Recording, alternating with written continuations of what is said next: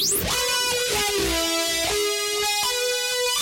Truth News Network. One man can change the world. It's done every day. Kepler, Copernicus, Ptolemy, Lister, they all changed the world. Interesting that these are scientists. And the hallmark of science is skepticism and a relentless pursuit of truth. Starting to see a picture? Good. And here to clarify that picture for you from TNN, The Truth News Network. Dan Newman. Well, good morning, everybody. Day after Christmas. I hope you had an amazing day with your family. Boy, I got to tell you, I get spoiled. We have an unbelievable family. Our kids, uh, our kids, our daughter-in-laws, parents, um, just a really good time. We were all together, and the usual things happen, but um, we had a special thing happen for us, and I'll get into that later in the show. But I want to say this we all need to understand we need to be thankful. And I think that's what Christmas is really all about. After all, it is the the um, the excitement and the celebration of the birth of Jesus. Although we don't know, people don't know where December falls into that. We don't know if he was born in December, if he was born in July. But it really doesn't matter. What matters is the birth of the Son of God coming to earth in the form of men. That's all that matters. But at least it's been recognized for centuries. December 26th uh, is our recognition day of that. And I got I got to tell you, I am so thankful for Christianity. I'm thankful that I found it at a very young age. And here we are in a world where it's almost impossible to celebrate and even talk about the name Jesus without being excoriated. And we've got distractions on the left, distractions on the right, people talking down about Christians, and every other religious sect is glorified and just allowed to roll. Don't you dare say anything that could be construed to be anti Muslim or anti Catholic or anti any religion other than just plain Christianity. By the way, Catholics are Christians. Most people don't even know about that. If you're a member of a denomination, oh my gosh, you're a scourge on humanity. What's it all about? What are we living through every day? Distractions. Distractions. Andraé Crouch put it re- really well when he wrote this song, Distractions.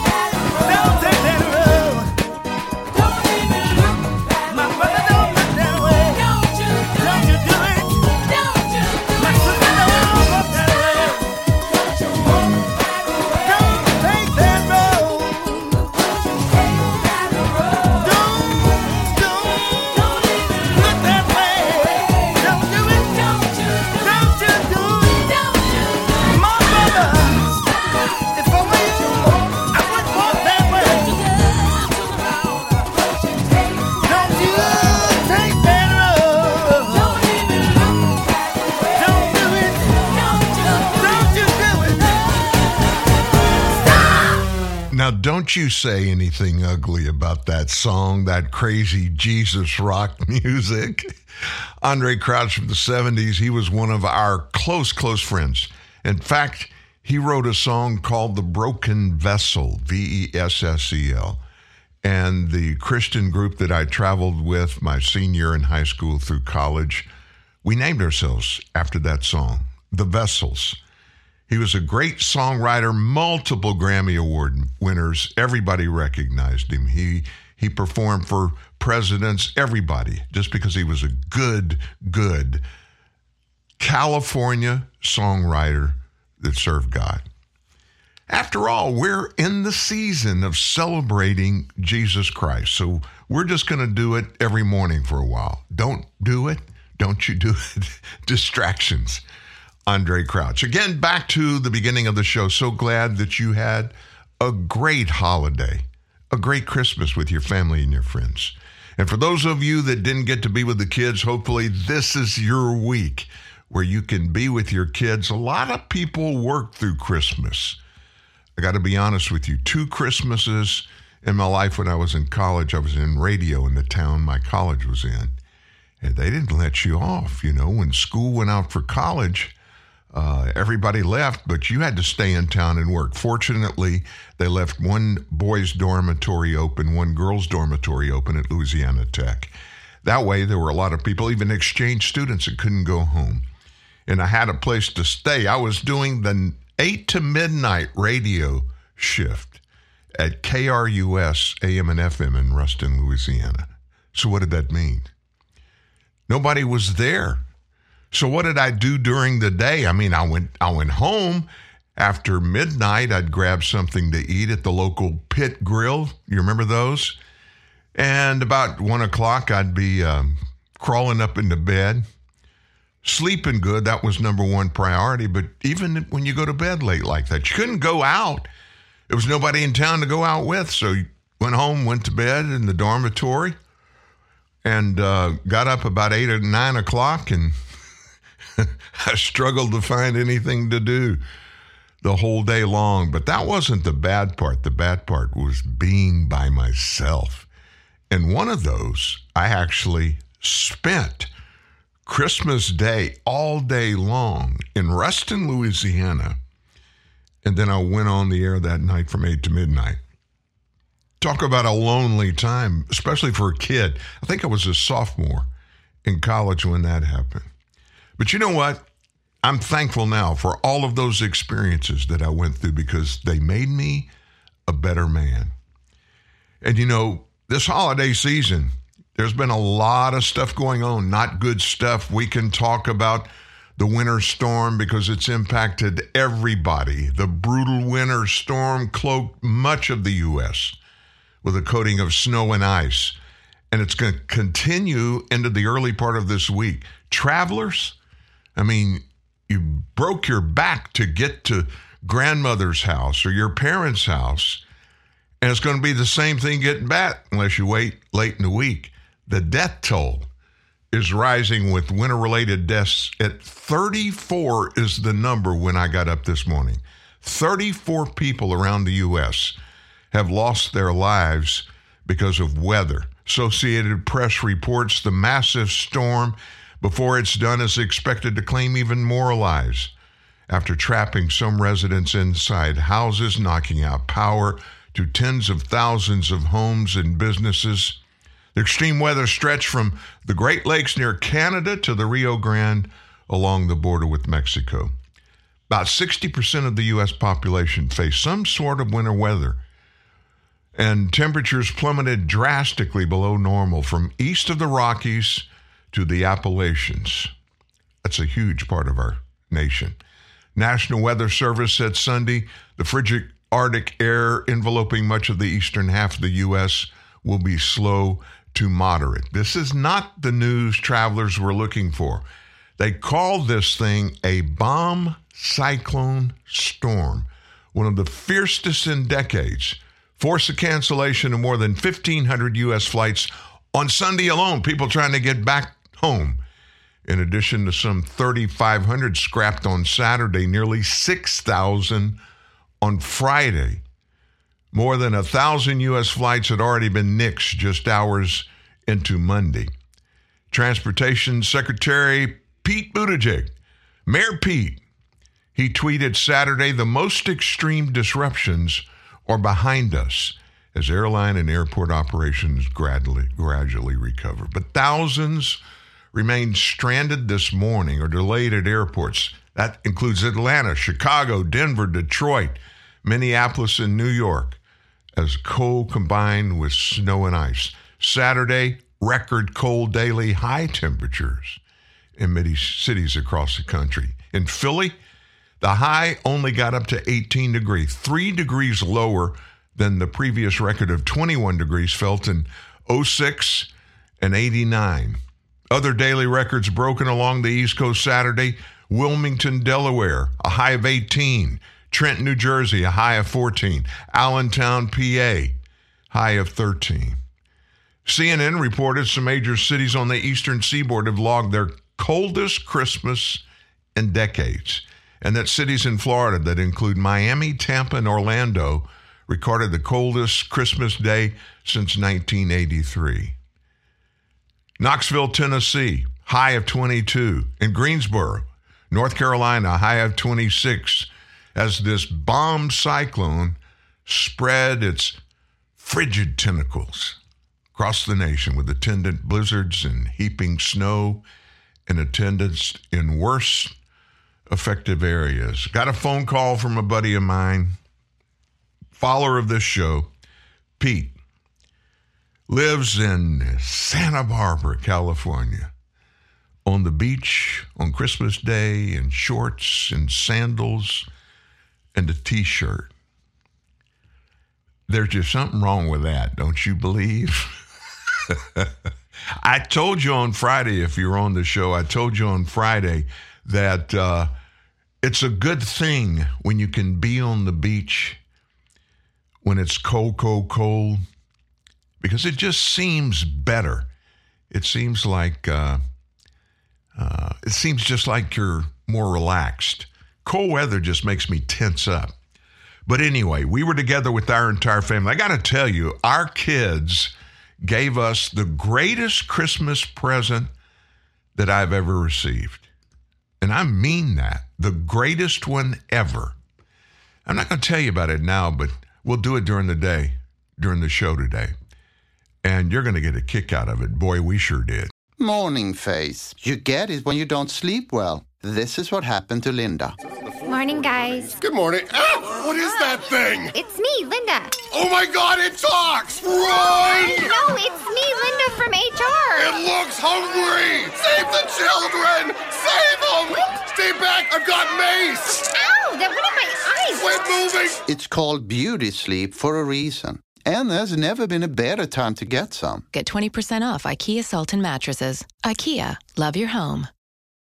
Disruptive may be just another overused buzzword, but disruptions in business like network downtime, data loss, social media abuse, and limited bandwidth are downright disruptive. For businesses large or small, Barracuda Networks offers powerful, affordable, yet easy to implement content security, application delivery, and data protection solutions, all designed to prevent disruptions and simplify IT. For an online demo or to try any of our security or storage solutions risk-free for 30 days, visit barracuda.com slash disruptive.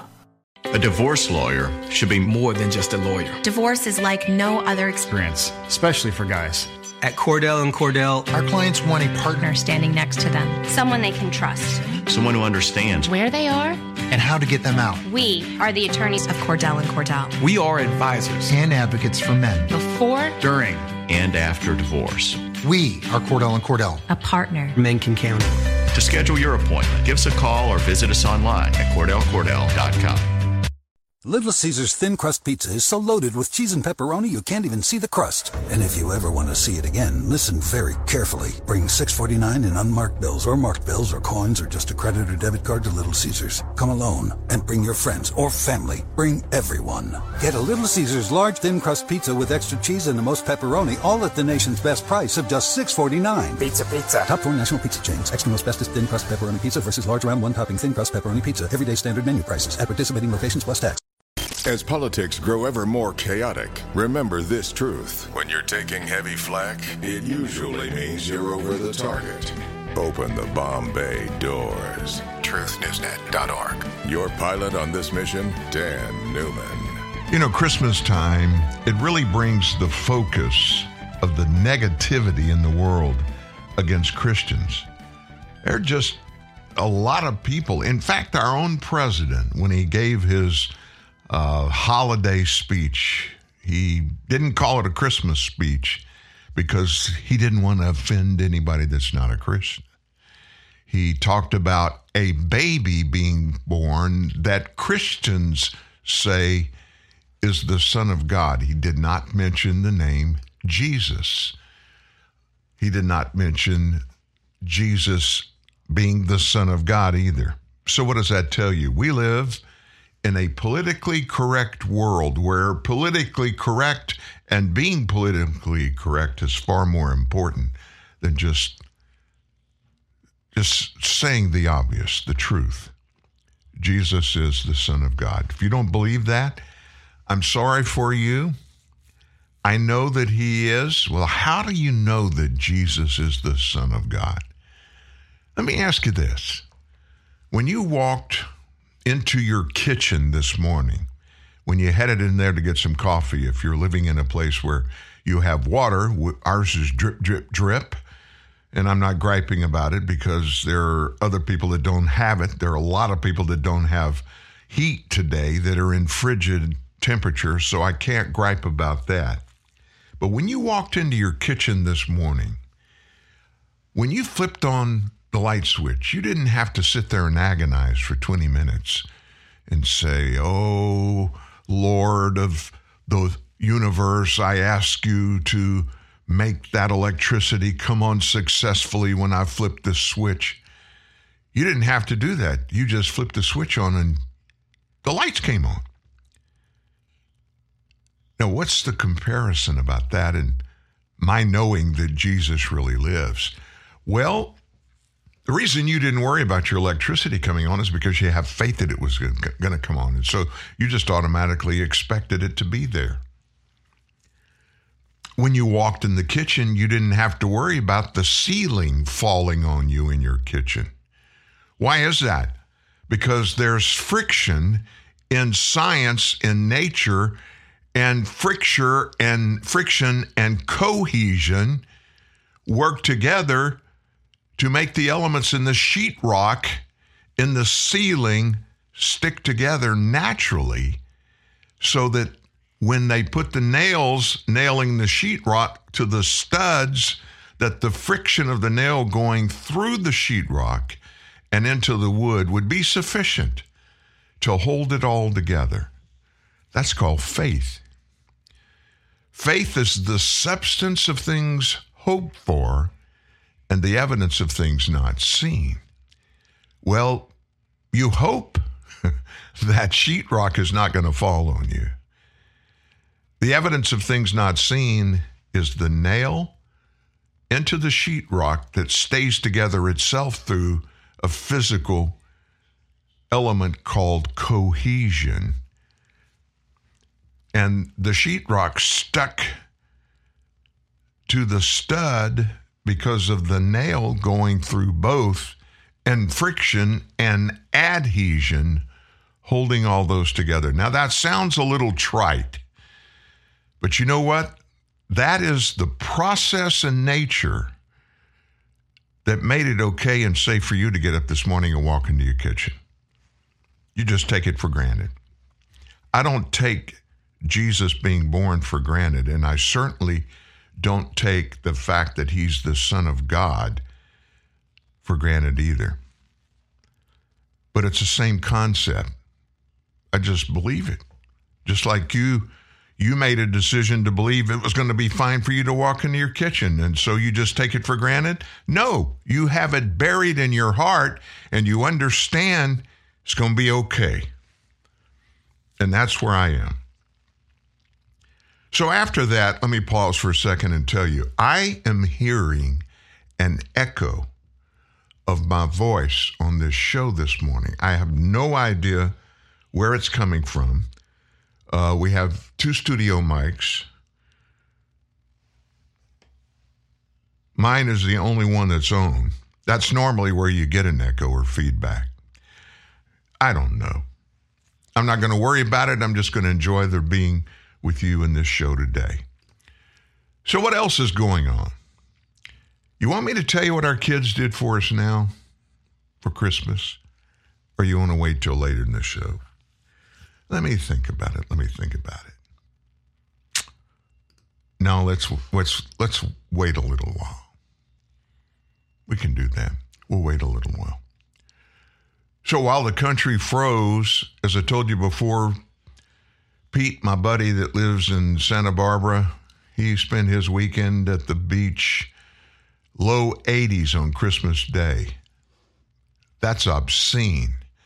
I'm looking at pictures of people walking, just walking in the sand in shorts and swimsuits on, just having a great time. Los Angeles Times reported on Californians enjoying the Christmas and Hanukkah holidays on the beach.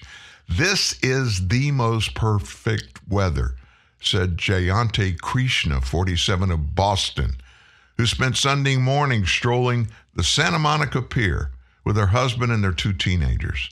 At home it's 17 degrees, she said. There's a blizzard. We took pictures intending to share them, and we thought, is it kind of rubbing it in? I was expecting it to be cold, said Gila Almany, 37, of Sherman Oaks, who brought her children to the pier for the seventh day of Hanukkah. We saw the sunshine, the beautiful weather, and we said, why not? By noon, the pier was bustling. The sand below was mobbed with impromptu picnics, and the shoreline dotted with children splashing in their underwear. In addition to all these warm temperatures in California, the weekend brought annual king tides, rising to a very high level in the morning, fading to extreme low tide in the evening, creating a long, shimmering surface of wet sand that's perfect for kids to play on, perfect for amateur photographers to snap portraits and artsy sunsets.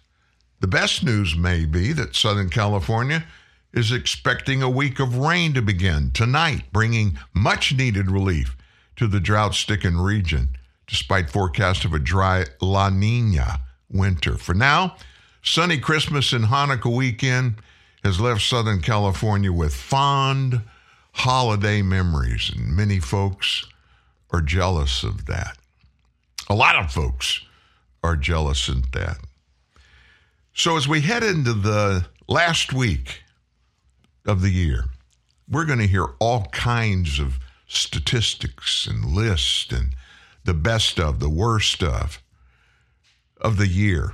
Some of those things I kind of like, but every once in a while I just get it up to my eyebrows.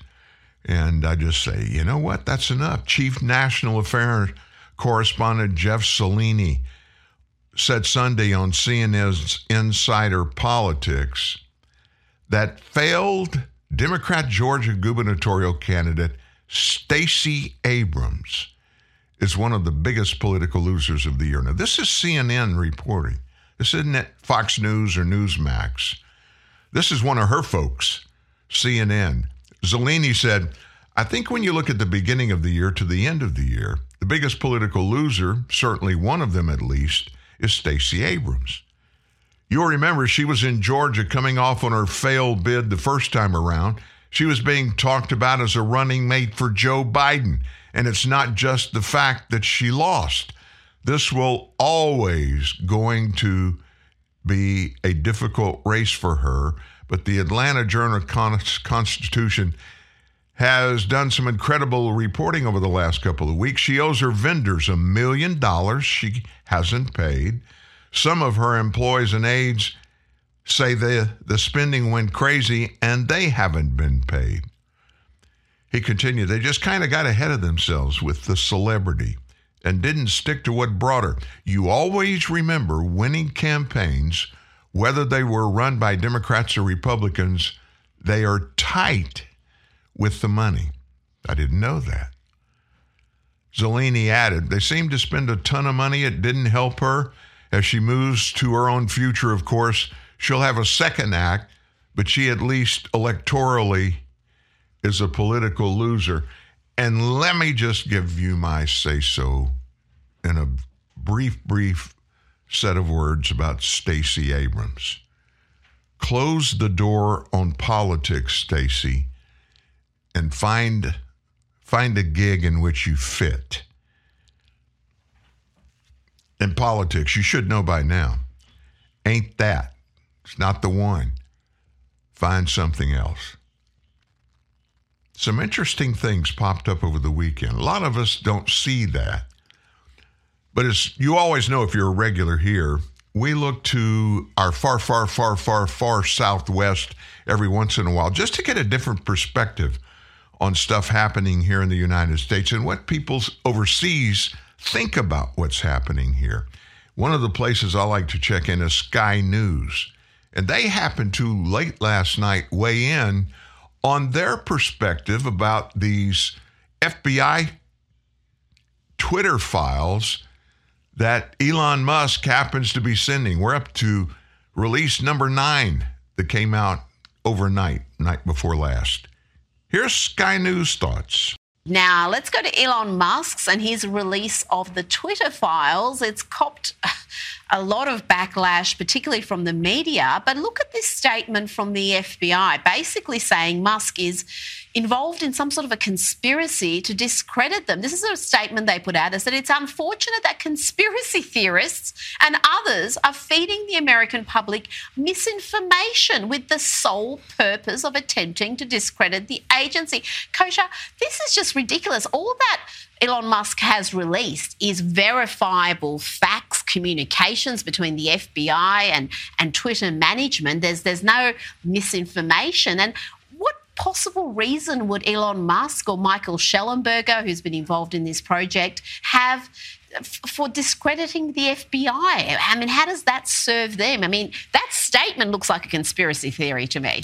You hit the nail on the head. What motivation would they have, would Musk or Shellenberger others have to, to do that? And, you know, people see that. It really was a remarkable statement for a, a couple of levels. One is you've got one of the most powerful domestic law enforcement agencies in the world, the FBI, saying this about somebody who's ultimately you know a private citizen and, and, is doing nothing but just releasing information out there. And the other thing in this twitter file story that's emerging out of that and, and it's interesting that the fbi released that statement is the, the level of coordination some even say collusion uh, it's somewhere in between probably between the government the fbi and twitter in, in terms of not just suppressing uh, speech, but actually shaping opinion. And there were like 80 agents that they opened up in the San Francisco office, and there's all these emails coming out in the Twitter files of the level of, of coordination that occurred, and that I think has them on their heels because it's all coming out thanks to Musk, and um, you know that's why they put that statement out. Oh, it is absolutely shocking. And the fact that the US media is largely ignoring this, except for outlets like the New York Post, who were personally impacted by, by those suppression tactics, uh, the, the, revelations here are astonishing. And millions of dollars went from the FBI, taxpayers' money, to, to Twitter to help make this happen, to help them shape the narrative and suppress real stories. Cra- crazy stuff. So, what do you think's going to happen? Do you think that the FBI, who we now have factual proof, the FBI spent our taxpayer dollars paying Twitter, paying Twitter to do work for them? Now, call me wrong, but I thought the FBI worked for us, not for private organizations, and especially not to do what they were doing at Twitter for the FBI. Now, put all that in perspective. We pay tax dollars. Our tax dollars go into pay for the FBI and any other federal agency, their budgets. So a bunch of that money that we pay into Washington, it gets paid out to the FBI, and the FBI goes and pays Twitter employees to come after us and take away our First Amendment rights through censoring our speech. Now, what a vicious circle.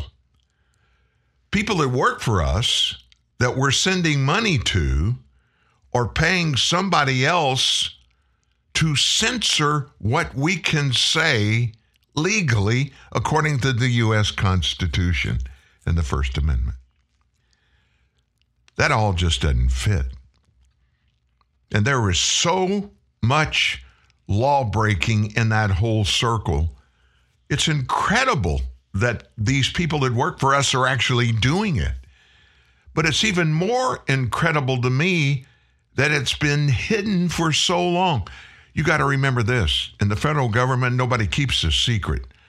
As you know from being in four years of Trump country, four years in the Trump administration, nothing was kept secret. Every day, all the news media, sources say, anonymous sources on the promise of not being revealed, so and so said this. Everything's leaked. But none of this FBI co- collaboration with the FBI, excuse me, the Twitter collaboration with the FBI, the CIA, the Department of Defense, the State Department, none of that ever slipped out. Many of us, uh, we were sure that that was going on, but we didn't have the confirmation.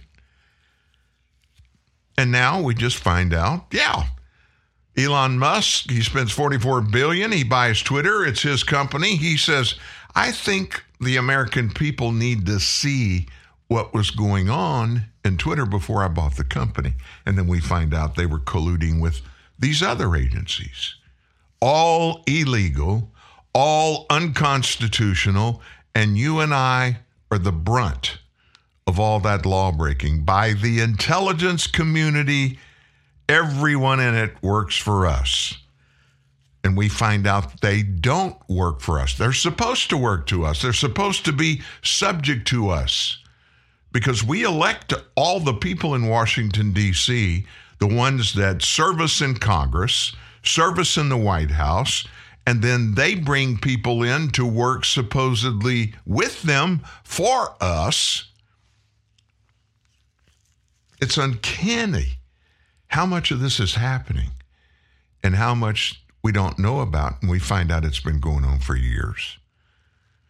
Does that mean we're stupid? No, that just proves how sinister the federal government is in operations and how through years they have perfected the ability to be able to do things, evil things, in secrecy and keep them from us. that should shake every one of you. And if it doesn't, uh, there's something going on that just doesn't fit. And that's kind of scary. So the FBI during this entire thing, they assigned personnel, FBI personnel, to look, and look has quotation marks around it, for violations of Twitter's own policies. In other words, the FBI came into Twitter and they assigned FBI personnel. They were getting full access to your tweets and my tweets. And they assigned, the FBI assigned FBI personnel to look for any violations that I made when I tweeted. And they wanted to inform Twitter if I broke any of Twitter's policies. Why the heck would Twitter need the FBI to do that? And on what authority did the FBI do it? FBI personnel, they got assignments to look for violations of Twitter policy, which one former exec at Twitter noted as odd, according to documents published by journalist Matt Taibbi Saturday as part of Musk's Twitter files. Twitter executives noticed the FBI appeared to be assigning personnel to look for Twitter violations. Taibbi tweeted, noting an internal email from legal executive Stacey Cardille to Jim Baker, that infamous attorney that worked at the FBI and then left the FBI and went to Twitter. That's kind of interesting. Of course, Elon, shortly after he bought Twitter, he filed, he fired James Baker. Almost every report the agency made to Twitter was couched as possible terms of service violation. The volume of the FBI request was noted by employees at the company who discussed the odd situation. They have some folks at the Baltimore field office and at headquarters that are just doing keyword searches for violations. This is probably the 10th request I've dealt with in the last five days. That's Cardille emailing Jim Baker, according to a document released by Taibbi. Odd that they are searching for violations of our policies. Baker, a former FBI attorney who played a key role in the approved surveillance on Carter Page, a Trump campaign aide, remember that, based on the now discredited Steele dossier.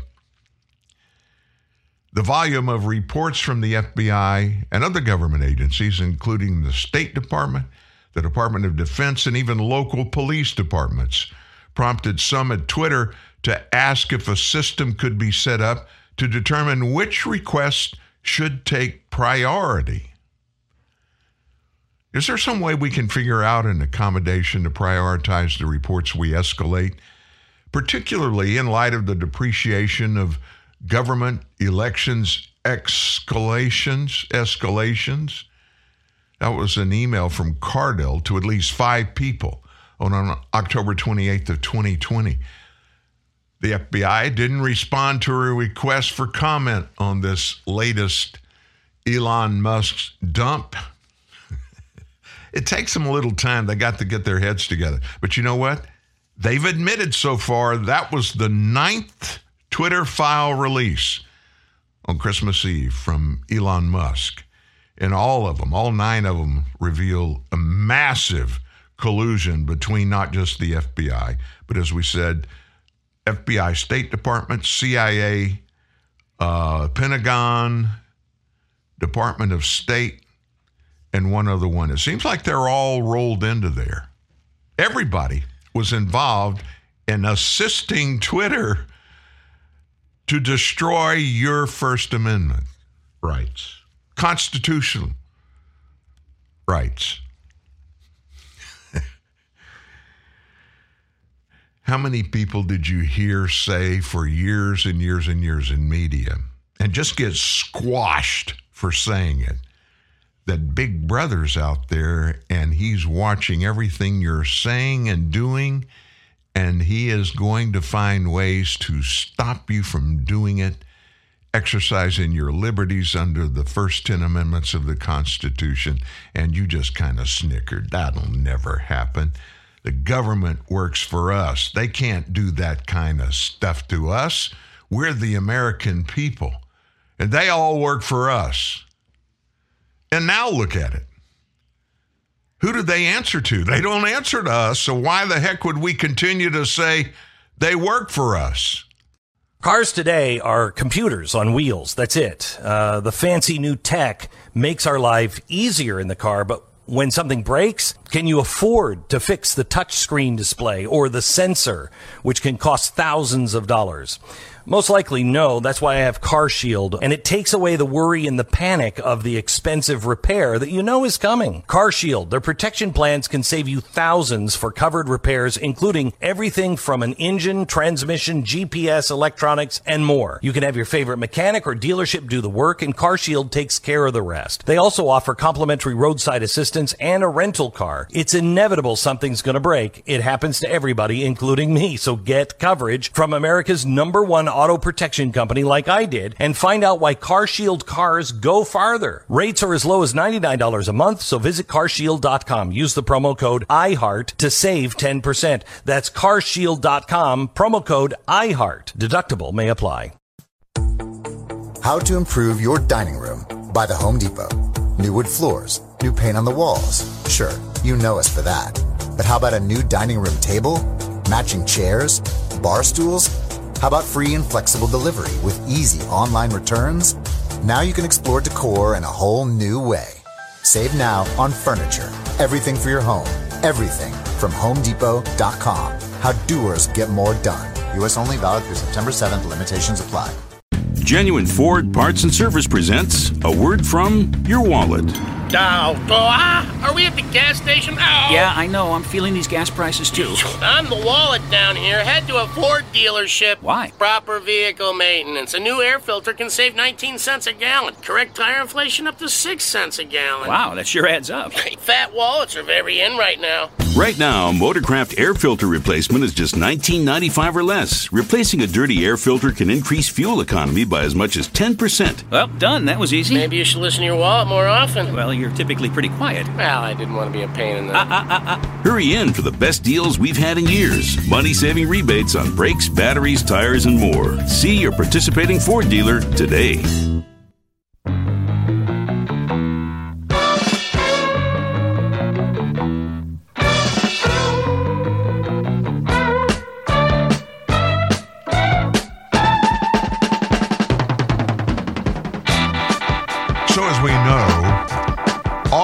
Across the nation, we had electric problems. We had water pipes freezing. We had all those kind of things happen. What a disaster that we had happen at our company in downtown Shreveport.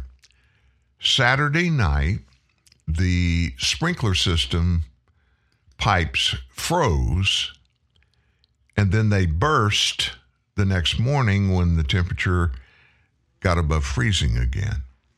13,000 square feet. When I walked in it, there was water up to my ankles.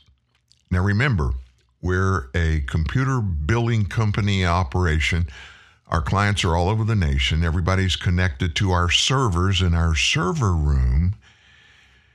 Thankfully, we have five servers. Thankfully, all but one, as of yesterday, were okay. The other one we may find out is okay today.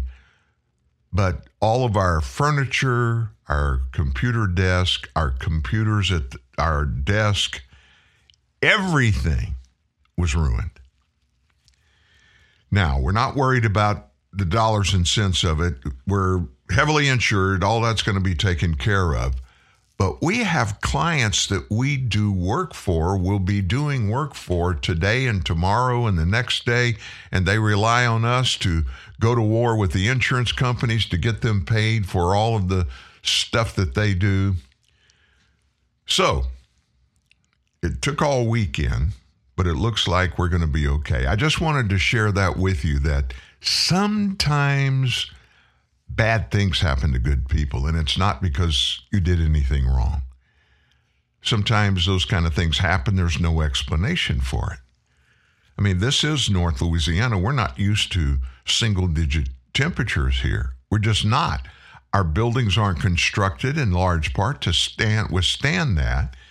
And we're having water problems. I mean, our water here at our home in South Shreveport, it's just trickling right now. So what does that mean? Try you can't wash clothes, your dishwashers don't work, and you certainly can't take a good shower.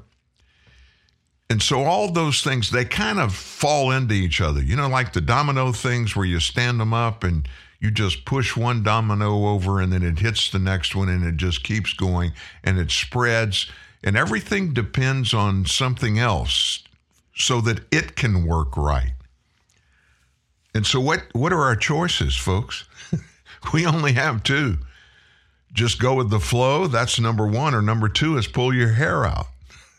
and pull your hair out is not a good one. It's not going to work. It doesn't get anything done. And so you just find ways to do the best that you can do. And everybody you work with and work for, they're going to understand. Sometimes bad things happen to good people, and it's not because good people do something wrong. It just happens. So I never understood the water problem. You know, when a I, I understand when a water main breaks, you know, the flow of the water is going to go down in that area till they get it fixed. But when they get it fixed, it's still trickling out. Now look up at these these big water towers around the interior of the city, Shreveport and Bossier City, and the outside for the outside suburban areas. And I look at the main water supply, where it all comes from, Cross Lake. It goes through the water company system that backs up to Cross Lake, and then they pump that water right up to these towers that are, you know, 25, 30 floors high. That gives it a lot of water pressure coming down into the pipes that come into our homes. Why is it trickling? And then I found out yesterday, one of the guys that was working on our situation here at our house came in. He's a friend of ours. We've known him for a long time, Gary Landers. And he sat down at our bar and he began to explain it. Each of these big towers hold 40 million gallons of water. So, I mean, I don't even know how many of the towers there are around the metro area.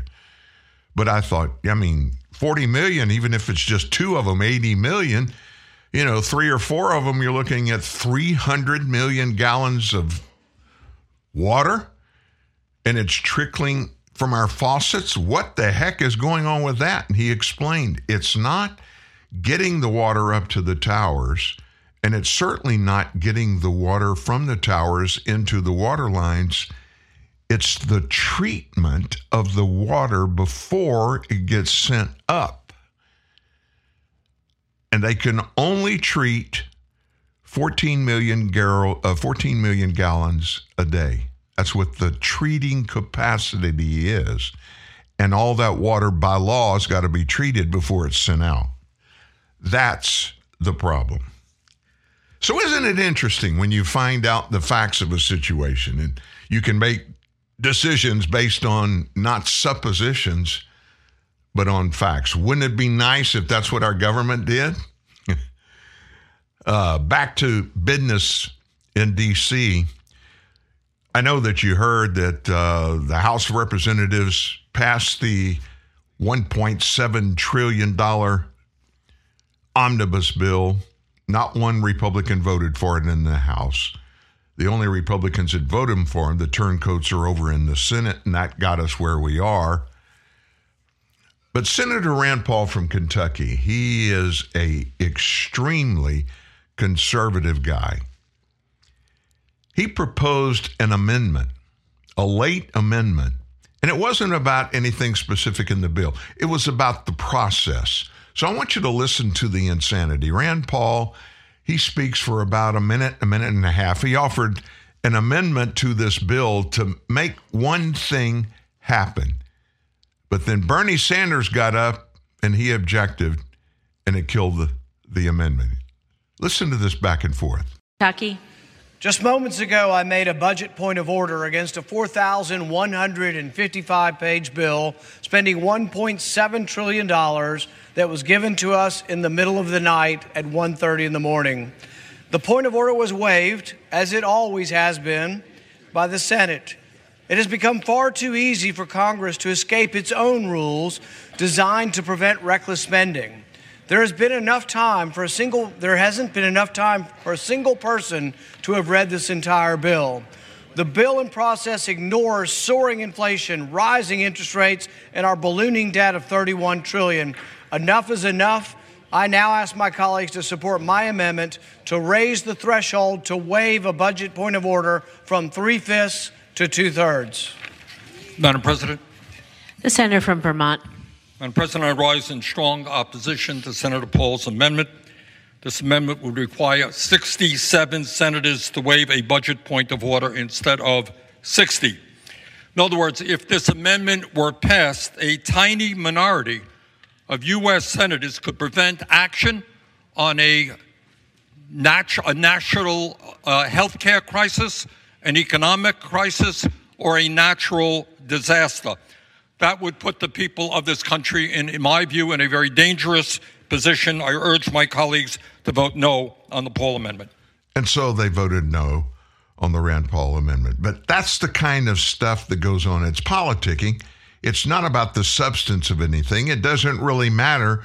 Uh, Bernie Sanders just kind of nitpicked the proposed amendment that Rand Paul had, and he created this wide, unbelievable assumption. What if this happened? Oh my gosh.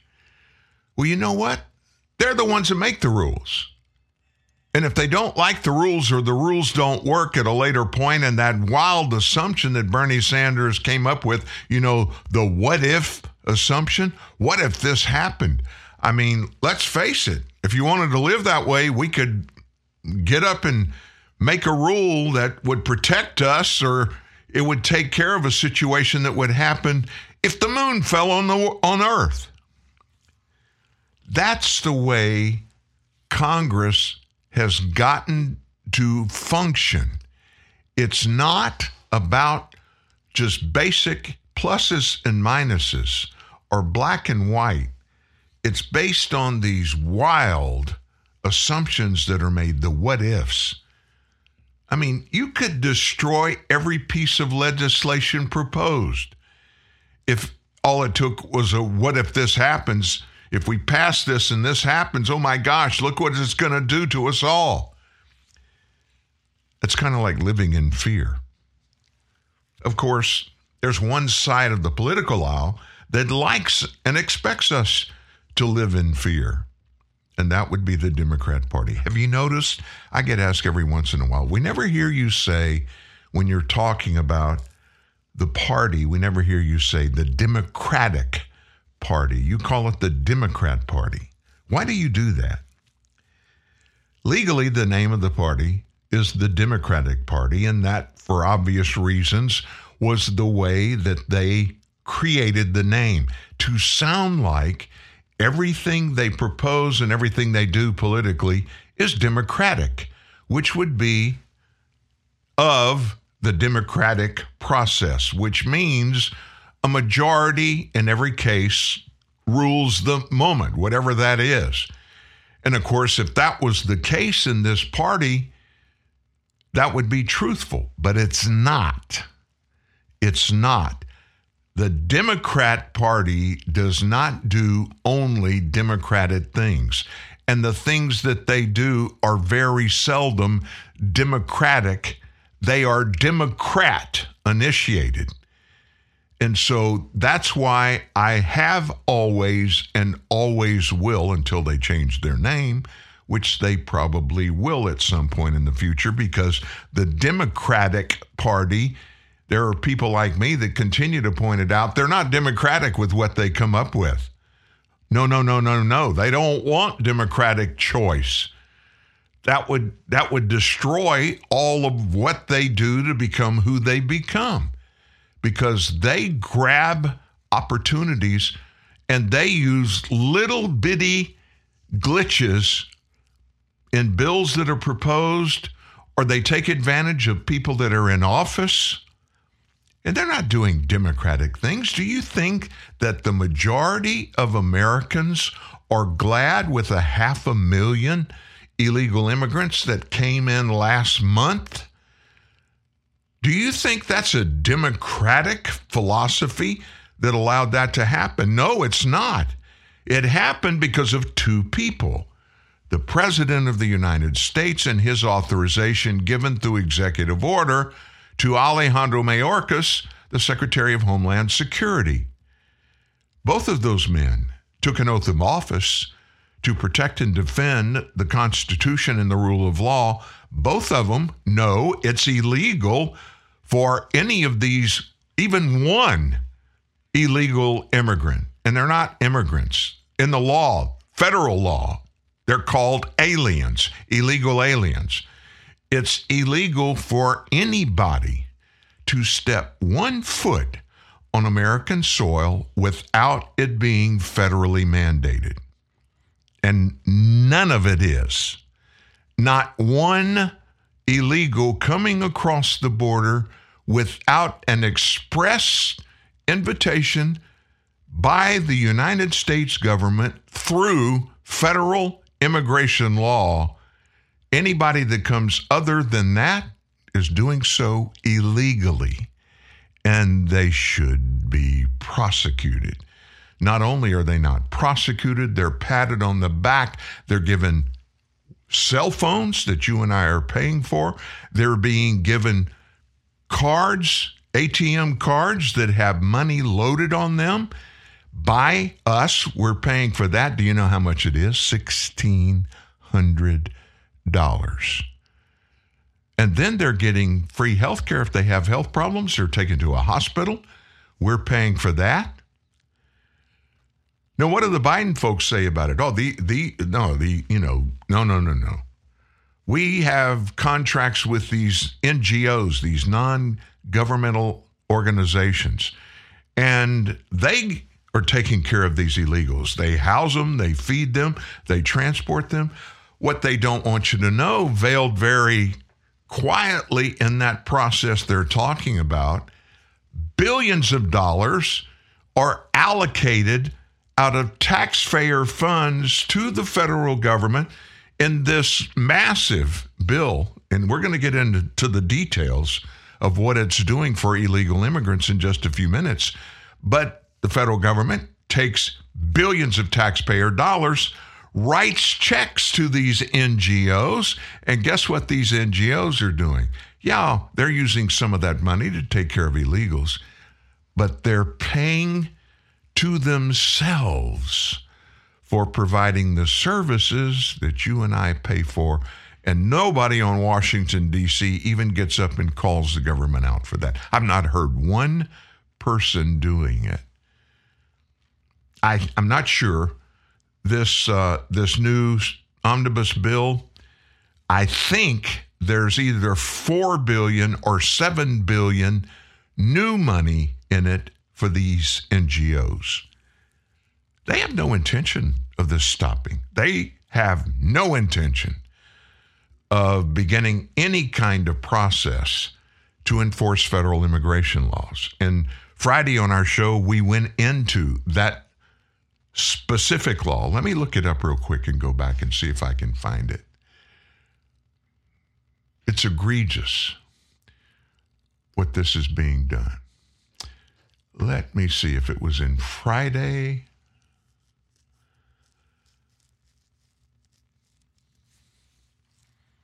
Maybe it was Thursday.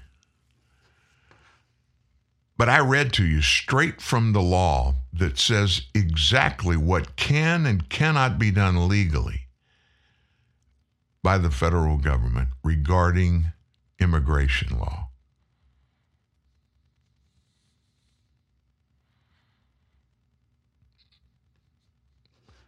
Well, well, well. Dadgummit.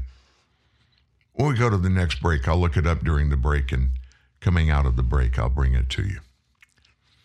Have you noticed anybody in government across the United States in our 50 states and uh, Puerto Rico, even? Have you noticed anybody that is really doing good in government, governing and the people are embracing them wholeheartedly? It seems to me, I get the sense that in most governments, most state governments, there's a lot of pushback by people that don't like it. They don't like what they're seeing, they don't like what they're hearing in their government. But there's one state that stands out as really doing a good job. I mean, a really good job. And the people in this state are just loving what's going on there because their businesses are good.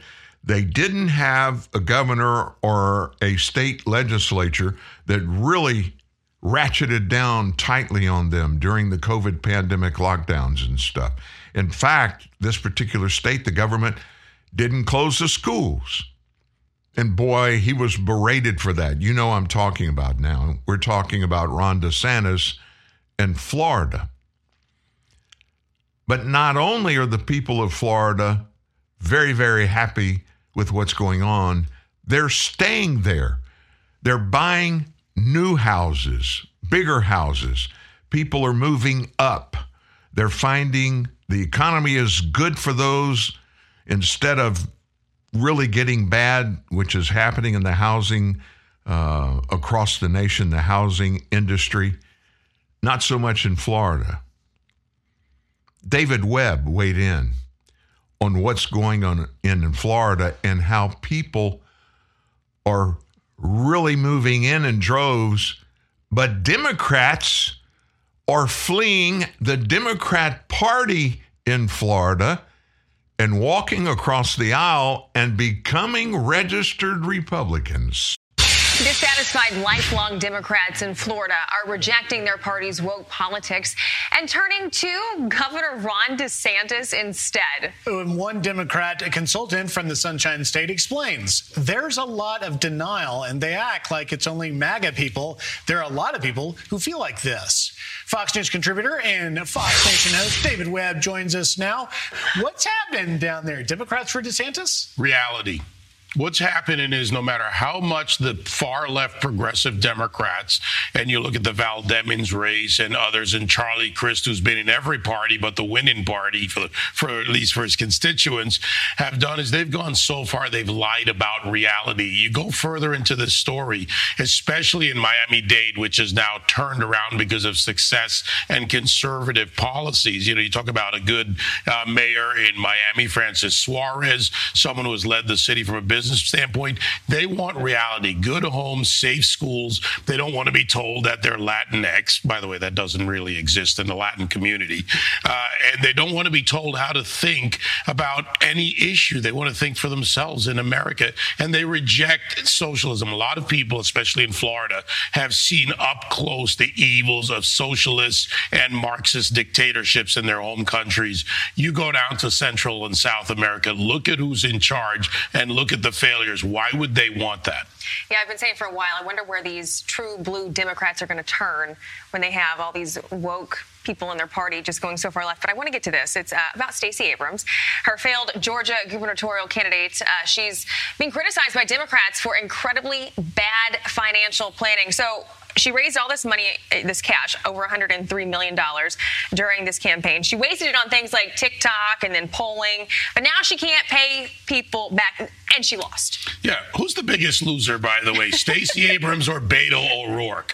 Tens of millions, actually hundreds of millions between the two of them, and they both lost. A little bit to that prior conversation about the progressive and woke politics. The thing is, she's a grifter. And this is what it is. She is grifted off of her donors. And look, if Democrat donors want to give Democrats lots of money, I'm all for it. Go ahead and waste your money. She pays her friend's law firm $9.4 million. She wastes $25 million on a losing lawsuit. She really never had a chance of winning. It was an Obama judge who actually ruled against her. And she takes the money and she's worth, remember, $109,000 when she first runs for governor. Now she's worth probably somewhere north of $4 million. And where's the dollars? Where's the money? Where's the win? Where's the outcome? And she continues the woke progressive lies. Where did the money go? Listen, uh, we got to squeeze one more in because you spend time in New Jersey, right? So, a New Jersey school district just reinstated a mask mandate for staff and students. What's happening there?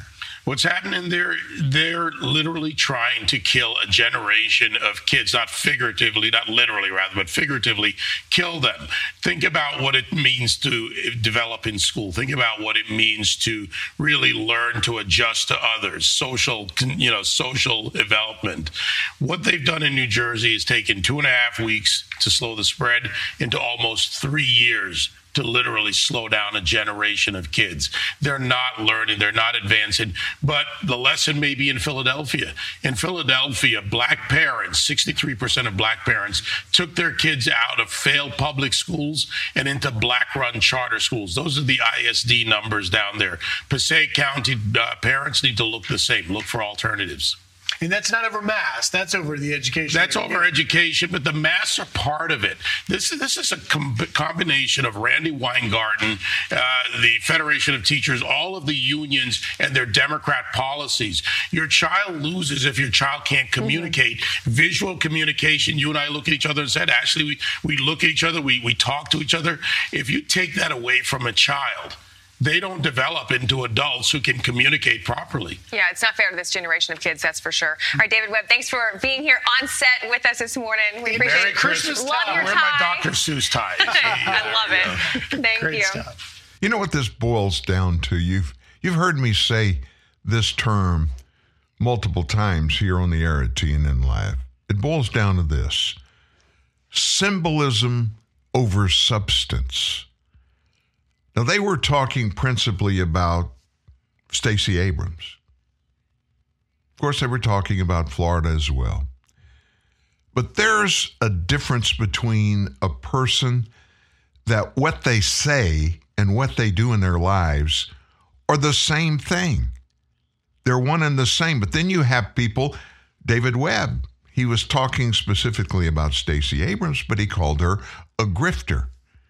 The things that she promises and the substance that she falsely represents, that is symbolism instead of her doing what she says she's going to do for the purposes she says she's doing them for, rather than doing the same thing she talks about. She talks about, she promises one thing, and then does something else. Symbolism over substance. Substance is simply either just doing the right thing without talking about it, you just do it. That's no symbolism at all, it's all substantive. Or talking about it and then doing the same thing that you're talking about.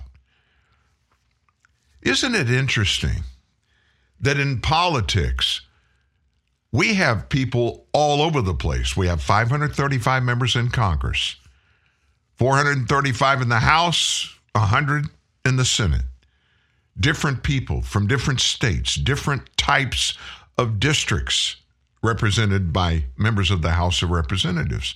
So you have different economics across the spectrum, you have different customs, you have different types of groups of social people, but they're all represented and supposedly are pulled into one entity, the United States of America. We're supposed to be the melting pot. Well, everybody who's different is welcome.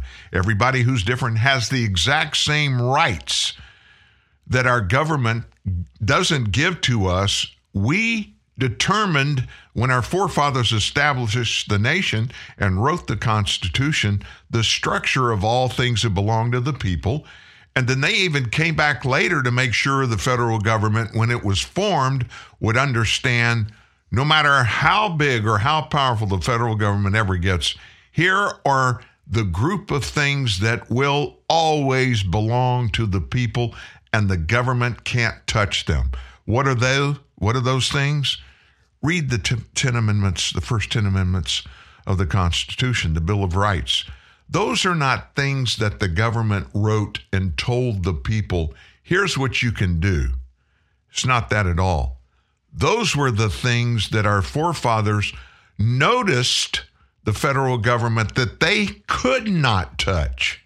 The federal government could not touch. Period.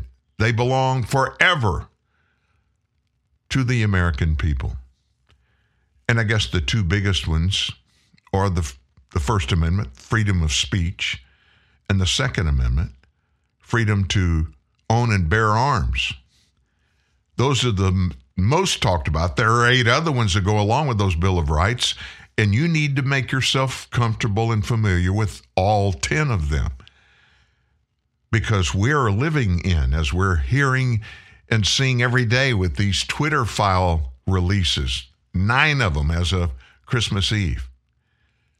Our government is up to their eyeballs in violating our rights under the Constitution.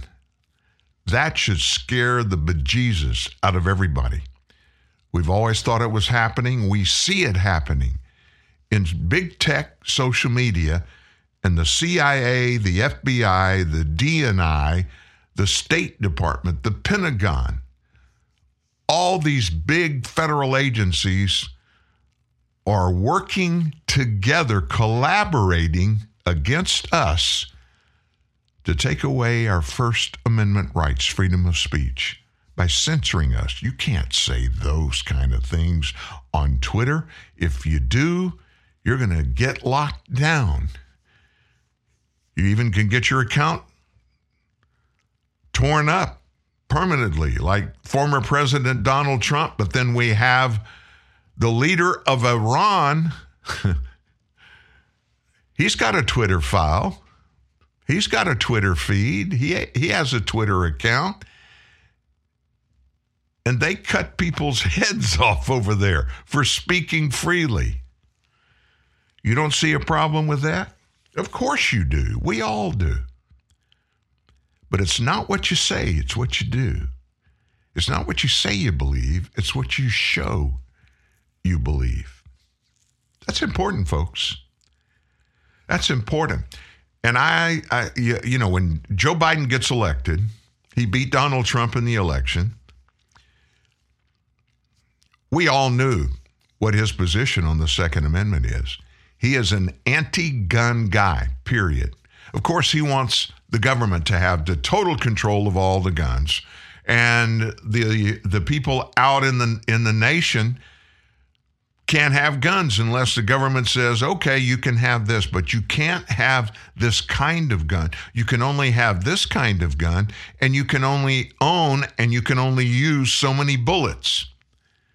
I mean, that Joe Biden's explained that. But if you ever have anybody, if you're a Second Amendment person, a big backer, and somebody starts ripping you about, you know, how many how many times in a row your gun can fire, how many bullets can you fire before you have to reload, and why can't you do this and why can't you do that? I want you to listen to Chip Roy explain it from the Constitution to Jerry Nadler. Jerry Nadler is the leader of the House Judiciary Committee, and he's been in Congress since Jesus was alive. Jerry Nadler and Chip Roy from Texas. As a gentle lady on the other side of the aisle knows, I too live in Texas. Um, raised my son, daughter to respect firearms. Uh, we shoot them frequently on our property. Uh, we shoot semi automatic weapons on my property. I teach my children how to use them, how to use them safely. I teach them what they're used for, why we have the ability to have firearms. And uh, yes, we use it for hunting. My son the shot his first yield? deer. Would the gentleman yield for your question? Briefly. Yeah, very question. What do you use semi-automatic weapons for? I use semi-automatic automatic weapons to kill hogs. I use semi-automatic weapons uh, for sport and shooting on our property. But I also have semi-automatic weapons, and I'm getting to the point Thank you. because a semi-automatic weapon is a weapon that you can use for self-defense. It is a semi-automatic weapon that you can use to defend yourself against home invaders, but also, let's be clear, against tyranny. The gentlelady is talking about the Second Amendment in the context of hunting, as if my rights are reduced in the Constitution to a 410 or a single shot or lever action 22, as if that was what was expressly put forth as how we're supposed to be defending Gentleman ourselves. yield again? And not, yeah, let me go ahead and finish my time, sir, unless we want to add more time. Very, very quickly, question. Uh, I need more time. Will the, gentleman, will the gentleman give me another 30 seconds? Yes. I'll okay, I'll yield. Um, you, you, you, you said that um, you could use a semi-automatic weapon to uh, to fight tyranny. Sure. You mean you'd use it against American troops? The very exact, take my time, the very existence of the Second Amendment is designed purposefully to empower the people to be able to resist the force of tyranny used against them to step over their natural rights given to them by God. That is why the Second Amendment exists. That is very specifically why the Second Amendment exists. And let, us be very clear about that. Let's, let's rewind the clock a little bit, as I know at least several justices have written in Supreme Court opinions, but about what life looked like, looked like in the 19th century and what the government was doing to remove the ability of either slave owners or, importantly, freed blacks, or importantly, whites who even stood up in defense of blacks or against slavery, and the efforts by the South and the efforts by the strong arm of government to remove their ability to have firearms. That is an absolute, undeniable, documented historic fact in our country.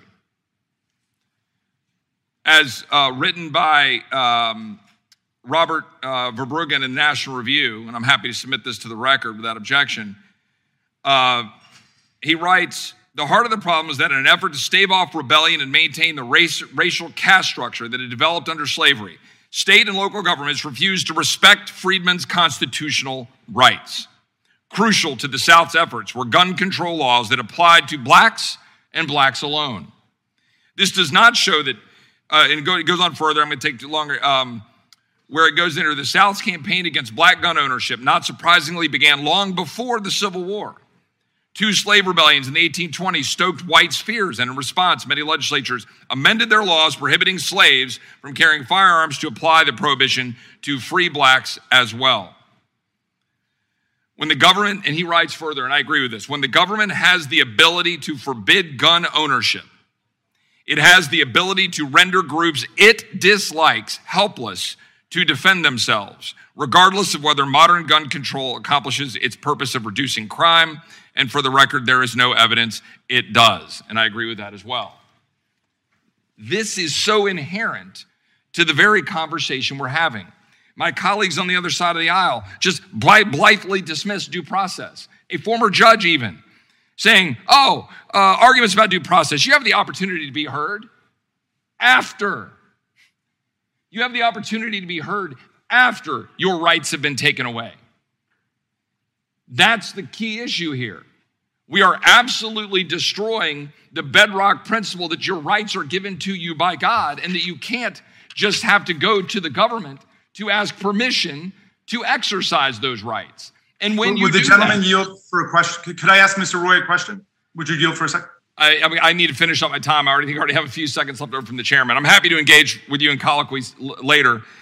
I- And I would only just I would point out that that my colleague from Maryland, uh, again, just sort of rolled over the fact that it was very expressed in the Supreme Court's ruling that the Second Amendment protects an individual right to possess a firearm unconnected with service in a militia. My colleagues like to con- continually try to connect that to militia service, but we all know that what a militia looked like in 1775 and 1776. I appreciate that the uh, chairman gave me a little extra time in light of our exchange and questioning. I yield back. Isn't that an interesting explanation of the Second Amendment? And the problem is, our government now, when they're questioned after they've taken unilaterally taken away our Second Amendment in specific circumstances, and that judge says, Oh, you've got a right to be heard. But what he's saying is, after the government, which would be a sheriff or a judge, has taken and arrested you for exercising your Second Amendment right, and then after that happens, you're able to express your Second Amendment rights and then let a judge rule on that. That is why our founders included the Second Amendment. It is not to be abridged. It's not to be abridged, period. And we certainly don't have to go ask the government to give us a chance to explain why we were embracing the Second Amendment when we did whatever it is that they arrested us for. And the same concept holds true for our First Amendment rights the right to free speech, the right to peaceably assemble. After we peaceably assemble, if the government entities don't like us doing it and they choose to arrest us and throw us in the clink, we have the right to go later and tell them why we did it and where we got the right from. They are supposed to let us alone. Don't touch anything to do with any of the rights that are included in the Constitution, period. And they keep pushing and pushing and shoving and shoving and keep trying to find ways to force us into a corner where we're the ones that we should go ask for permission to exercise one of our 10 amendments. Real truth, real news. TNN, the Truth News Network. Grab an ice cold can of Celsius and stay active and energized all day. Celsius is better for you energy, made with premium ingredients, zero sugar, and seven essential vitamins, with no high fructose corn syrup, no aspartame, no preservatives, and no artificial colors or flavors. Celsius is just the essential energy you need to keep you fueled and active all day. Celsius, essential energy. Live fit. Now find Celsius at Celsius.com or a retailer near you. Those in the know like to stay in the realm of innovation. Join them. It's easy to keep up with the latest trends and own the latest tech with BMW Select, as it offers you the option to drive a brand new BMW every three years. You also get to tailor your deal to suit your pocket and your lifestyle.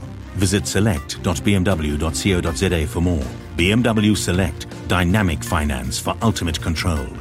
BMW Financial Services is an authorized FSP and registered credit provider. T's and C's apply. Here's good news. Even with high unemployment, there's still a need for hundreds of thousands of cybersecurity professionals in the U.S. right now. And My Computer Career is training people to help meet the demand. No IT experience? No problem. Take the free career evaluation today at mycomputercareer.edu. Start your new life as an IT pro in as little as four months. Grants covering up to 53% of the cost are available to those who qualify. It's not rocket science. It's mycomputercareer.edu.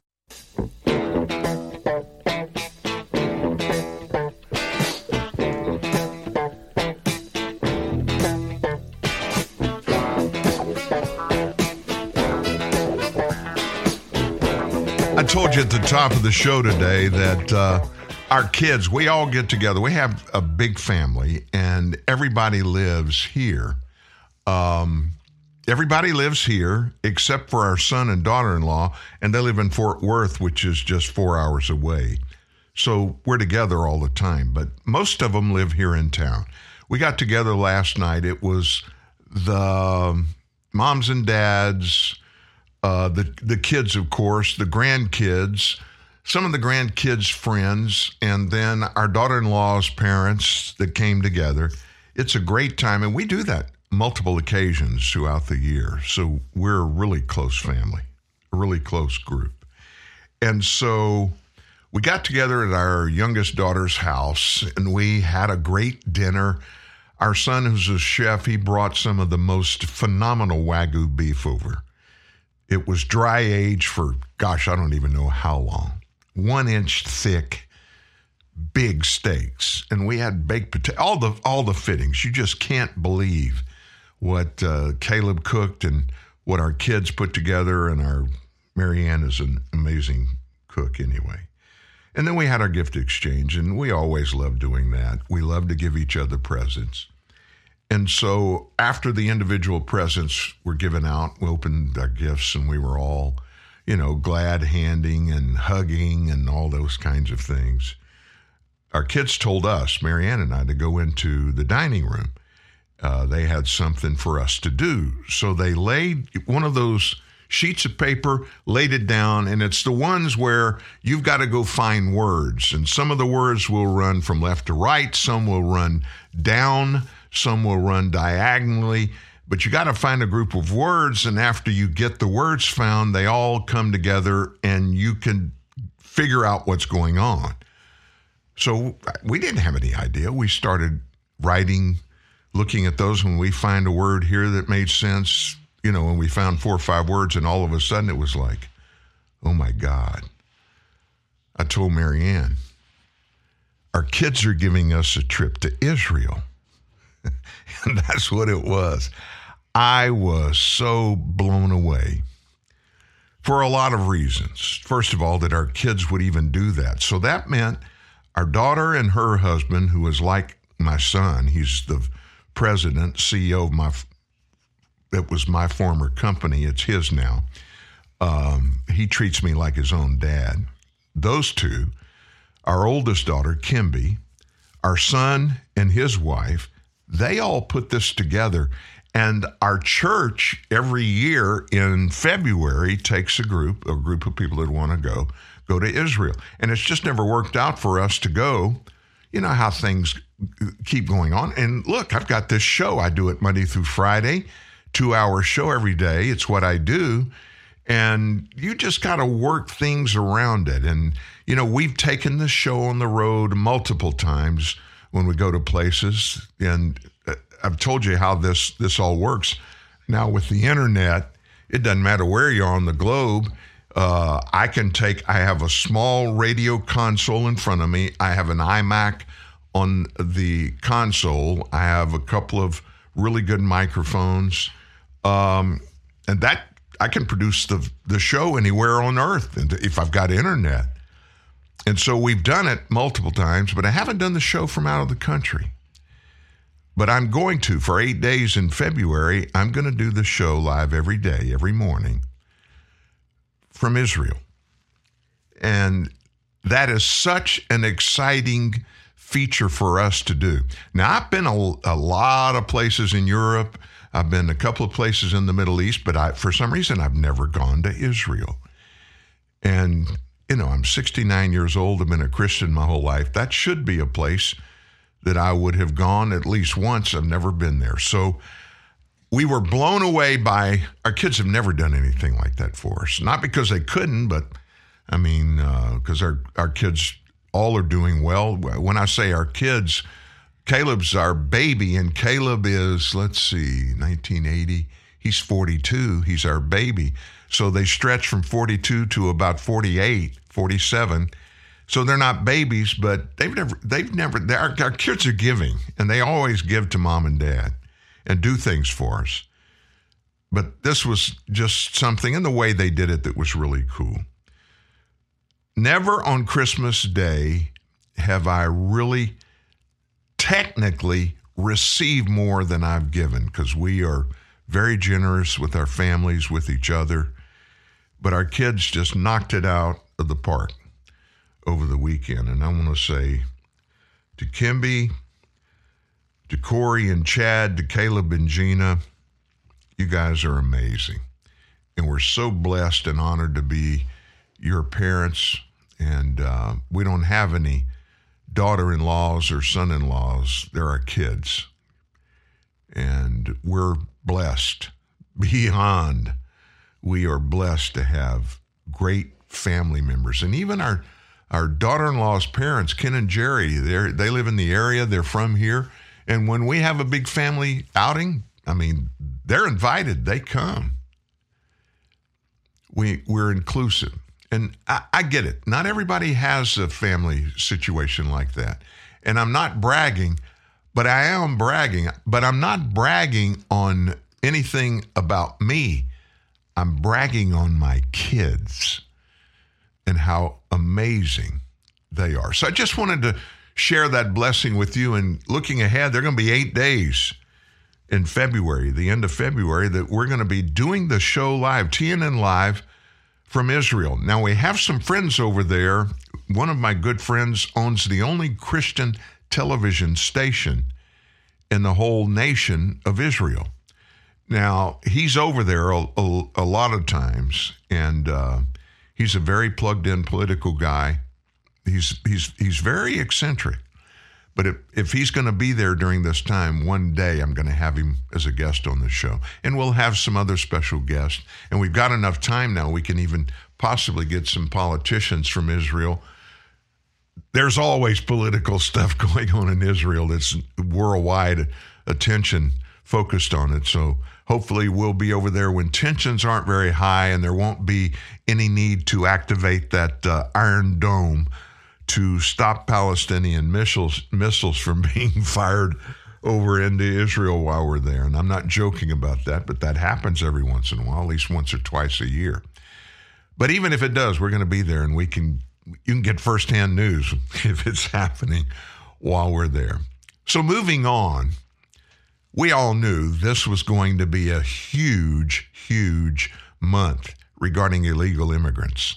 Why is that? That Title 42 Trump era edict that was put out by the uh, CDC, basically attacking unknown physical medical conditions of illegals that coming in.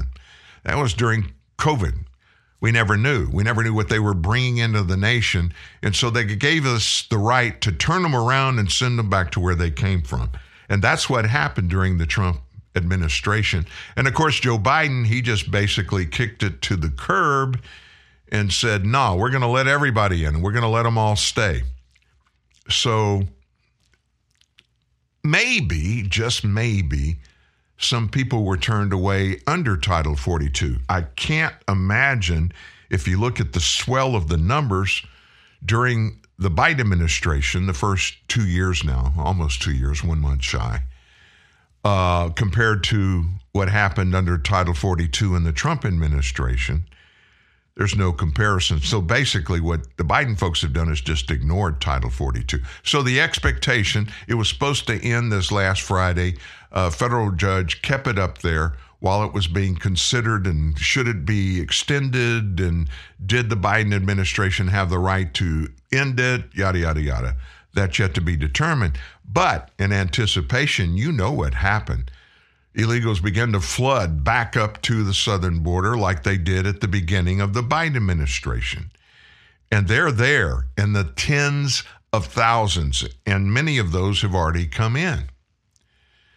So, to make matters worse, we have this massive $1.7 trillion omnibus bill that was passed last week. And 1.7 trillion, the Biden administration, you can book it there is massive spending included in this bill for immigrants. So we dug in and we have isolated the biggest ways that this massive spending bill is going to be a boon to illegal immigrants. So it passed both chambers of Congress. It includes funding for Border Patrol that can't be used for expanding border security. Think about that hey, we got a bunch of money here for you, Border Patrol, and we don't give a rip why you are in existence, that you're a Border Patrol agent, which is to protect our southern border and keep it secure. We're going to put a bunch of money in the Border Patrol, but you can't use it to spend more money for border security while adding funds to a number of other programs that subsidize. You remember me talking about those NGOs. Biden's going to give them more money to those non governmental groups seeking to help illegal immigrants released in the country. This funding comes amid record numbers of illegals, with Customs and Border Protection encountering more than 2.3 million migrants at the U.S. Mexico border in fiscal year 2022 alone. 2.3 million. Rather than do anything to regain control of our borders, this bill is now it's law now, is focused entirely on processing illegal aliens as quickly as possible and transporting them to already overwhelmed communities across the nation. That was from FAIR, Federation for American Immigration Reform. Dan Stein said that in a statement over the weekend. This massive spending bill effectively turns Border Patrol into a federally funded, administered travel agency for illegal aliens and saddles state and local governments with the cost of things like education, health care, housing, other basic needs for this endless flow of illegals the Biden administration is waving into the country. It includes one and a half billion for customs and border protections, border management efforts on the condition that the funding can't be used for border security. In other words, you can't use this for enforcing the laws because we don't enforce the laws in this administration. If it's an immigration law, we just put a red line through it. We don't even look at it. The money can be used, according to the omnibus bill, for technology and capabilities to improve Border Patrol processing. In other words, getting these illegals, getting them signed in and released as quickly as possible.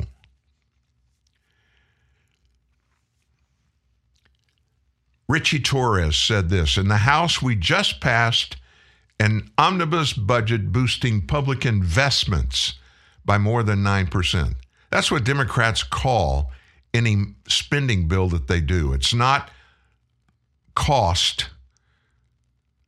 We're increasing public investments by more than 9%. New investments in clean energy, K through 12 education, higher education, election security, immigration, labor, mental health, public health, Puerto Rico, veterans. The bill also increases funding for FEMA, Federal Emergency Management Agency's Emergency Food and Shelter Program, which reimburses these NGOs that house and care for illegal immigrants released into the country by roughly 400% compared to the fiscal year 2022 budget. The bill also seeks 20 million to the Department of Homeland Security's case management pilot program, which is headed by an organization that advocated to abolish ICE, its church world service. The DHS program, it tasked these NGOs with providing voluntary case management and other services for illegals awaiting court proceedings. In other words, they come over here illegally. We can't process them. We can't get them through these federal immigration hearings. There are far too many for judges to even hold these hearings. They are put on years long waiting lists. And the more that come over, the longer those lists and the longer those waits get to, and they never show up for court. And the Biden administration knows that. If Democrats were serious about border security, they would not have included a provision in this bill to block DHS from using amounts of the funding to increase border security. Though the left wants to spend this bill in an attempt to save face with the American people, we all know this legislation is only going to exacerbate the crisis, send our country further into debt and chaos. That came from the executive director of Heritage Action for America, Jessica Anderson. Now, when I looked at this story, I thought, I wonder what people reading this story are thinking. So I started looking at some of the contents. Old Ace Jones said the title of the article should be Here are the biggest ways Congress is stealing our money and giving it to criminals. Richard Young wrote, Absolutely disgusting. Charities and NGOs should never be financed with tax dollars. Illegals need not be housed anywhere rather than immediately deported. If we had a president that cared about the country, a state of emergency would be declared, troops deployed to repel the invasion using deadly force as necessary. Illegals in the country should be given 30 days to depart. These staying rounded up, forfeiting any and all possessions, and deported. The country they are deported to would bear the cost of their deportation by withholding any to all funds marked for aid. Ted Hintoner, I'm glad I didn't vote for Biden crats. Why don't they just destroy us with our own nukes and get it over with? Jim Rigby, Trump became the champion of white voters who felt economically or socially insecure and who, crucially, blame their situation on ethnic minorities. Must be very scared for those white people feeling they are losing their place in society, especially now that Trump is vanquished. And then Sporter replied to Jim Rigby's post President Trump made things better for everyone. He sincerely put all Americans first, regardless of the color of their skin. He brought citizens together instead of dividing them like the current administration and you are doing. Skipping dog. An individual who presents themselves at the U.S. border and makes a claim for asylum is not an illegal alien when they are paroled into the country. Your real target of opposition is our asylum laws. Well, Skipping Dog got it wrong. Got it wrong. The only way they're legal is if they go into a port of entry only. 99% of these illegals don't. They go across the Rio Grande River in that sector of coming into the country, and they only get their asylum claims filed after the fact that they came in illegally. Let's Leds Maw 99. It's never been difficult for this country. It always leans their way instead of our way. As you can imagine, Americans are just upset about this, as they should be. You remember Ronnie Jackson? Ronnie Jackson was the presidential doctor for Donald Trump, and he had been for, he was for Barack Obama, and I think for Bush 43. He, uh, he left that post and he ran for Congress. He's from Texas, and now he's Representative Ronnie Jackson. He is suing the Biden administration for financing Palestinian terror. And in his filing, he said this President Biden has blood on his hand. I'm going to give you the details of that. It's really shaky. Right after this. Howdy, the streamer here. You know, there's a place down yonder where three streams converge into one. It's where I saw the Mandalorian get himself into a space squabble. Watch me some UFC. Those folks from Modern Family had me cackling like a trout getting tickled. But that's a Disney bundle for you. It lets you stream Disney Plus, Hulu, and ESPN Plus for only $13.99 a month. The Disney bundle. It's streaming at its best. Includes Hulu ad-supported plan. Access content from each service separately. Terms apply. Visit thedisneybundle.com for details. Dunkin' is putting a whole new spin on pumpkin at Dunkin' with our new pumpkin cream cold brew. Smooth, bold cold brew topped with velvety pumpkin cream cold foam made with cinnamon and nutmeg spices. And there's more pumpkin for you to love, like the delicious fall classic, our pumpkin spice signature latte. Rich espresso topped with whipped cream, caramel drizzle, and cinnamon sugar. That's how we pumpkin at Dunkin'. Sip into the fall season with the new pumpkin cream cold brew or pumpkin spice signature latte. America runs on Dunkin'. Price and participation may vary. Limited time offer. Exclusions apply. Are you sure we should be out here? It's pretty cloudy. Come on, that'll pass. Really? I don't know. Yeah, That's just, just swing. I'm holding a swing. Bob? Whoa. Looks like someone could have used Yahoo OneSearch on his mobile phone. Try Yahoo OneSearch and get news, sports, even weather. Get better results. Text weather and your zip code to 92466. Be a better golfer. Yahoo! Standard carrier text messaging rates apply. Whether holding down the fort or bouncing back to school, childhood is always in session. So keep feeding us right with Sun-Maid snacks, just like when you were a kid. Remember their naturally sweet raisins? Yup, still delicious. And so are Sun-Maid's other snacks, like creamy yogurt-covered raisins, sour raisin snacks that taste like sour candy with no added sugar, and Sun-Maid's new s'mores and birthday cake bites. All delicious, all made with whole fruit. Sun-Maid snacks. Everyone thinks they can handle the truth, but the want and the will are two different things. TruthNewsNet.org. Once again, Dan Newman. So Ronnie Jackson, now Representative Ronnie Jackson, a Republican in Texas, he said Joe Biden has blood on his hands for his financing of terrorism in order to score some cheap political points with the anti Semites in his party.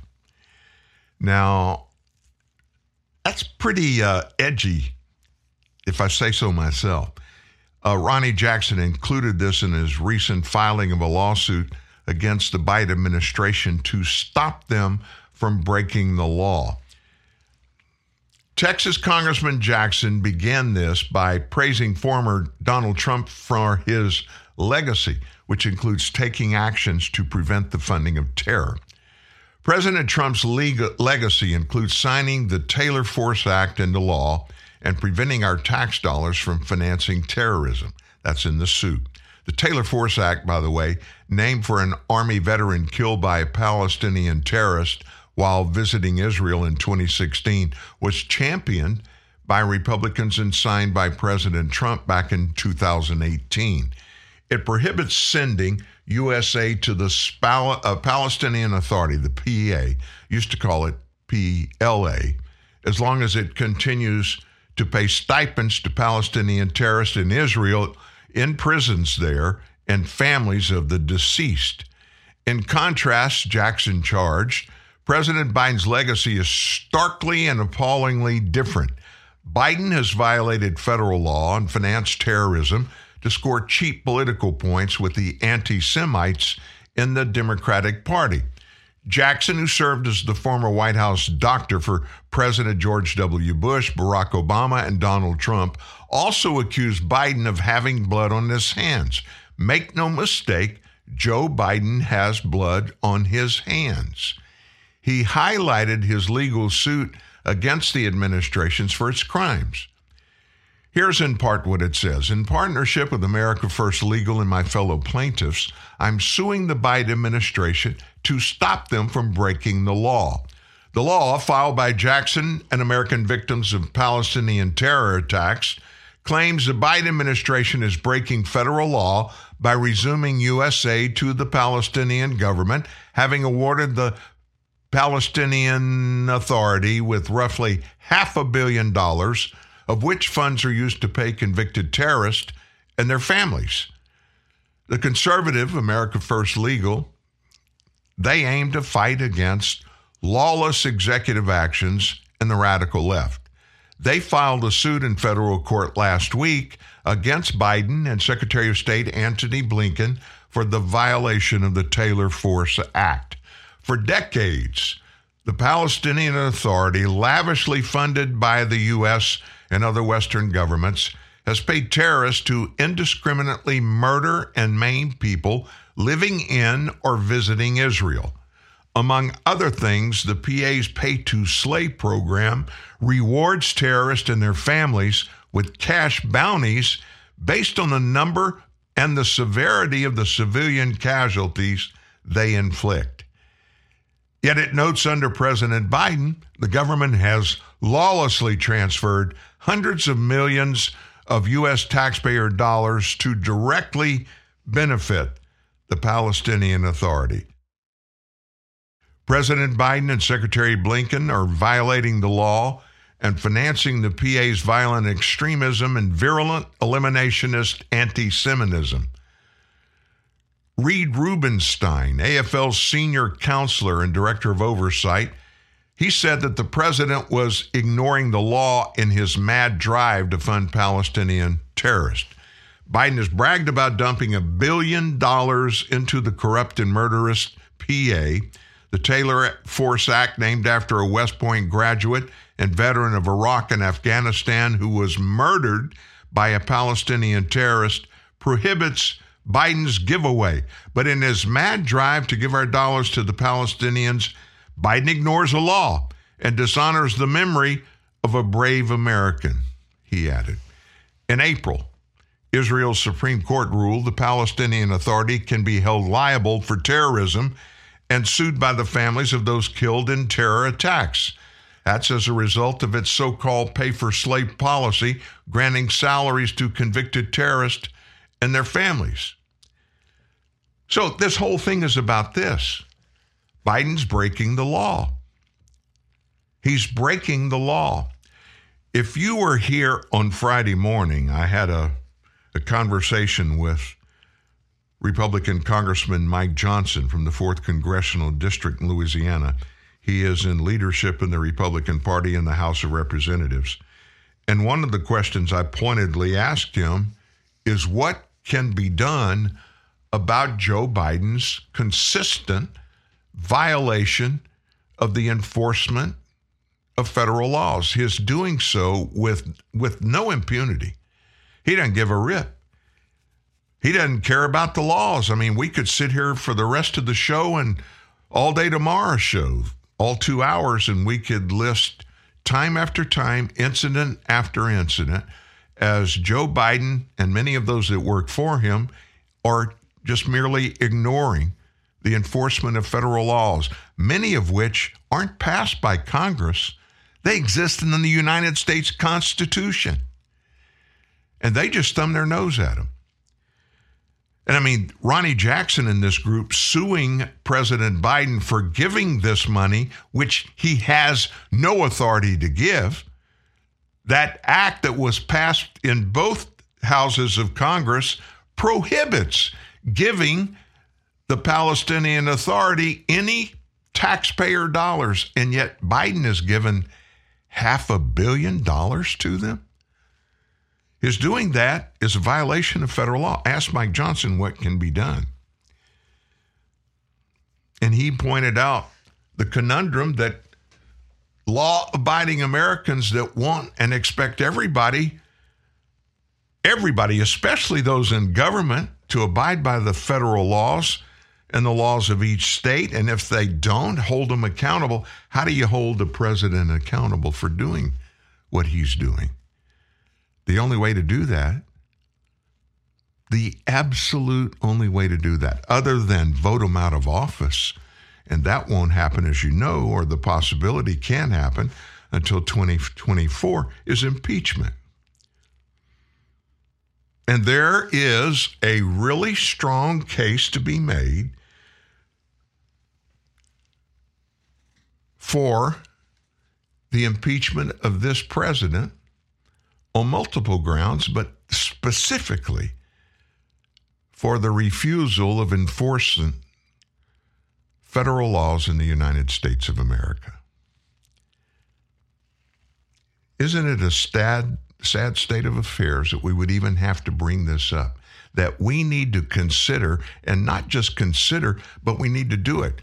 Well, how many times has this president done it? Maybe it's an accident. You do understand that every day, every day, well, let's just put it in even more specific terms 2.3 million federal law violations that we know of committed by Department of Homeland Security Alejandro Mayorkas and subsequently at the same time by President Joe Biden because those two in cahoots refuse to follow the federal immigration law, which says anybody that steps over the border is to be immediately removed and or fined and or jailed for doing so.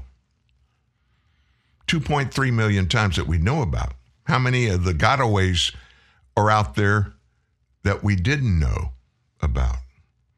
If you add all those together, it's millions, millions of violations of federal law by President Joe Biden that are just floating around out there.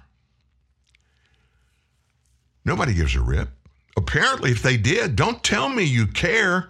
Don't tell me you're for the enforcement of laws. Don't tell me you like Joe Biden because he's doing the right things.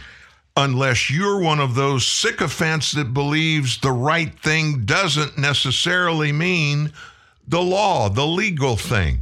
Maybe your ideas and Joe Biden's personal ideas supersede what the law says.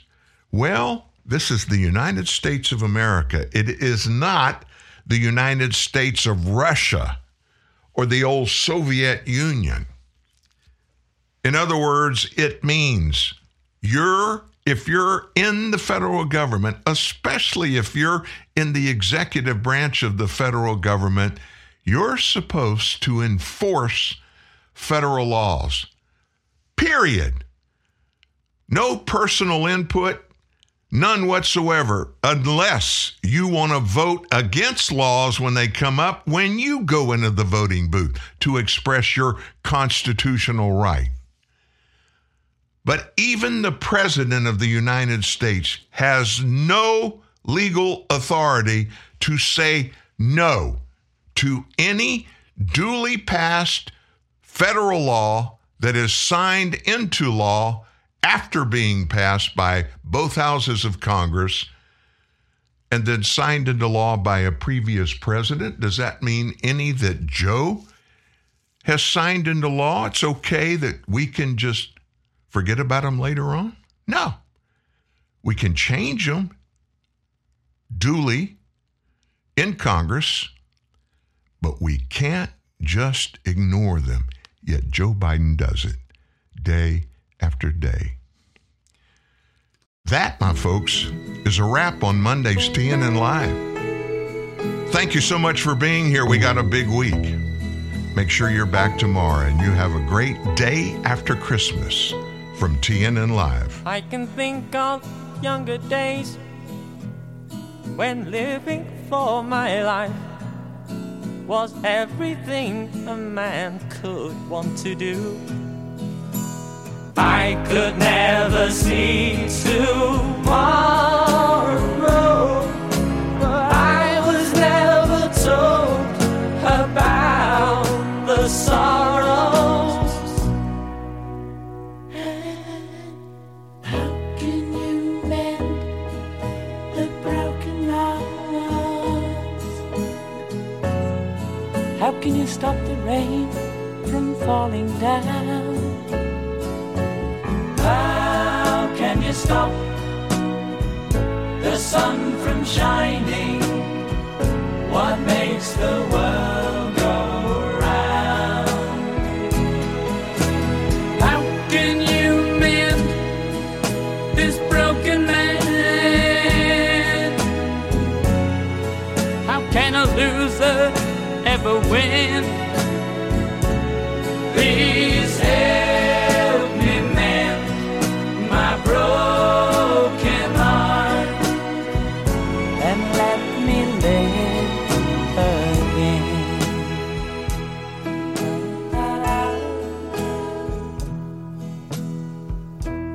Still feel the breeze that rustles through the trees and misty memories of days gone by.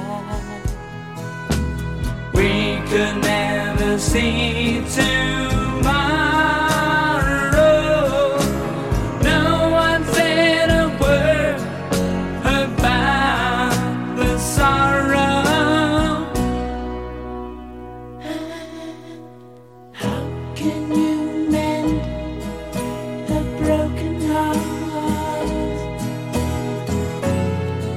How can you stop the rain from falling down? How can you stop the sun from shining? What makes the world